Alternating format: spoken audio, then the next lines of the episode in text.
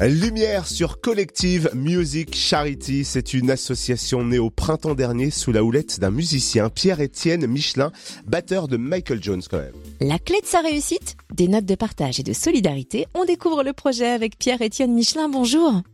Bonjour. D'où est parti ce projet et comment d'ailleurs s'est-il ensuite transformé en association? Euh, alors en fait, il a commencé en mars 2020, au début du confinement, parce que j'ai été stoppé net en pleine tournée avec Michael Jones, et j'ai décidé de lancer une petite ritournelle de percussion harmonique en appelant mes copains, euh, en disant euh, envoyez-moi une petite participation, une petite inspiration de ce que vous voulez. Et j'en ai reçu des dizaines le lendemain dans ma boîte mail. Euh, c'était euh, c'était plein. Donc euh, j'ai commencé à monter. Moi, je pensais que ce serait une espèce de petit buff digital, que ça évoluerait comme ça au fil des propositions. Et en fait, je me suis rendu compte que je pouvais en faire une véritable chanson. Donc j'en ai fait une chanson qui s'appelle Le Clan des Confinés. Je pensais que c'était un coup de chance. Alors j'ai réitéré l'expérience et ça a marché neuf fois. Et à chaque fois, c'est incroyable. Je suis à chaque fois ébahi par les, les, propositions et les idées des gens, parce que chaque personne devient compositrice de sa propre partie, quoi. Le neuvième clip est sorti le 19 mars dernier avec un parrain de renom au profit de quelle association?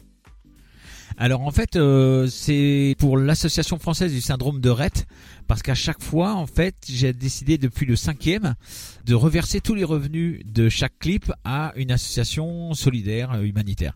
Donc à chaque fois, il y a un parrain il y a eu Amixem, il y a eu Michael Jones, il y a eu euh, Natacha Saint-Pierre sur le huitième.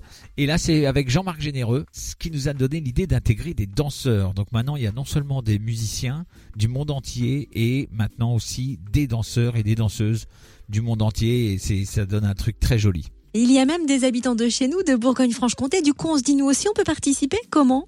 Absolument. En fait, c'est vraiment ouvert à tous, de partout où on se trouve. Il suffit de s'inscrire sur le site collectivemusiccharity.com et je vais lancer une, invitation euh, probablement fin avril, début mai pour le dixième clip. Il y a une ritournelle de basse qui est lancée et ensuite on participe absolument comme on veut. Tout comme euh, Laurent Vernet qui est dans le 71, qui est musicien amateur avec son fils aussi. Et il y a aussi euh, Pierre-Yves Roupin qui est de Dijon. Et alors lui, il a toujours des idées incroyables. Une fois, il m'a envoyé euh, un orgue de barbarie euh, qui avec lequel il s'est filmé dans la rue. Enfin voilà, il y a plein de petites idées, même si on n'est pas forcément de musicien.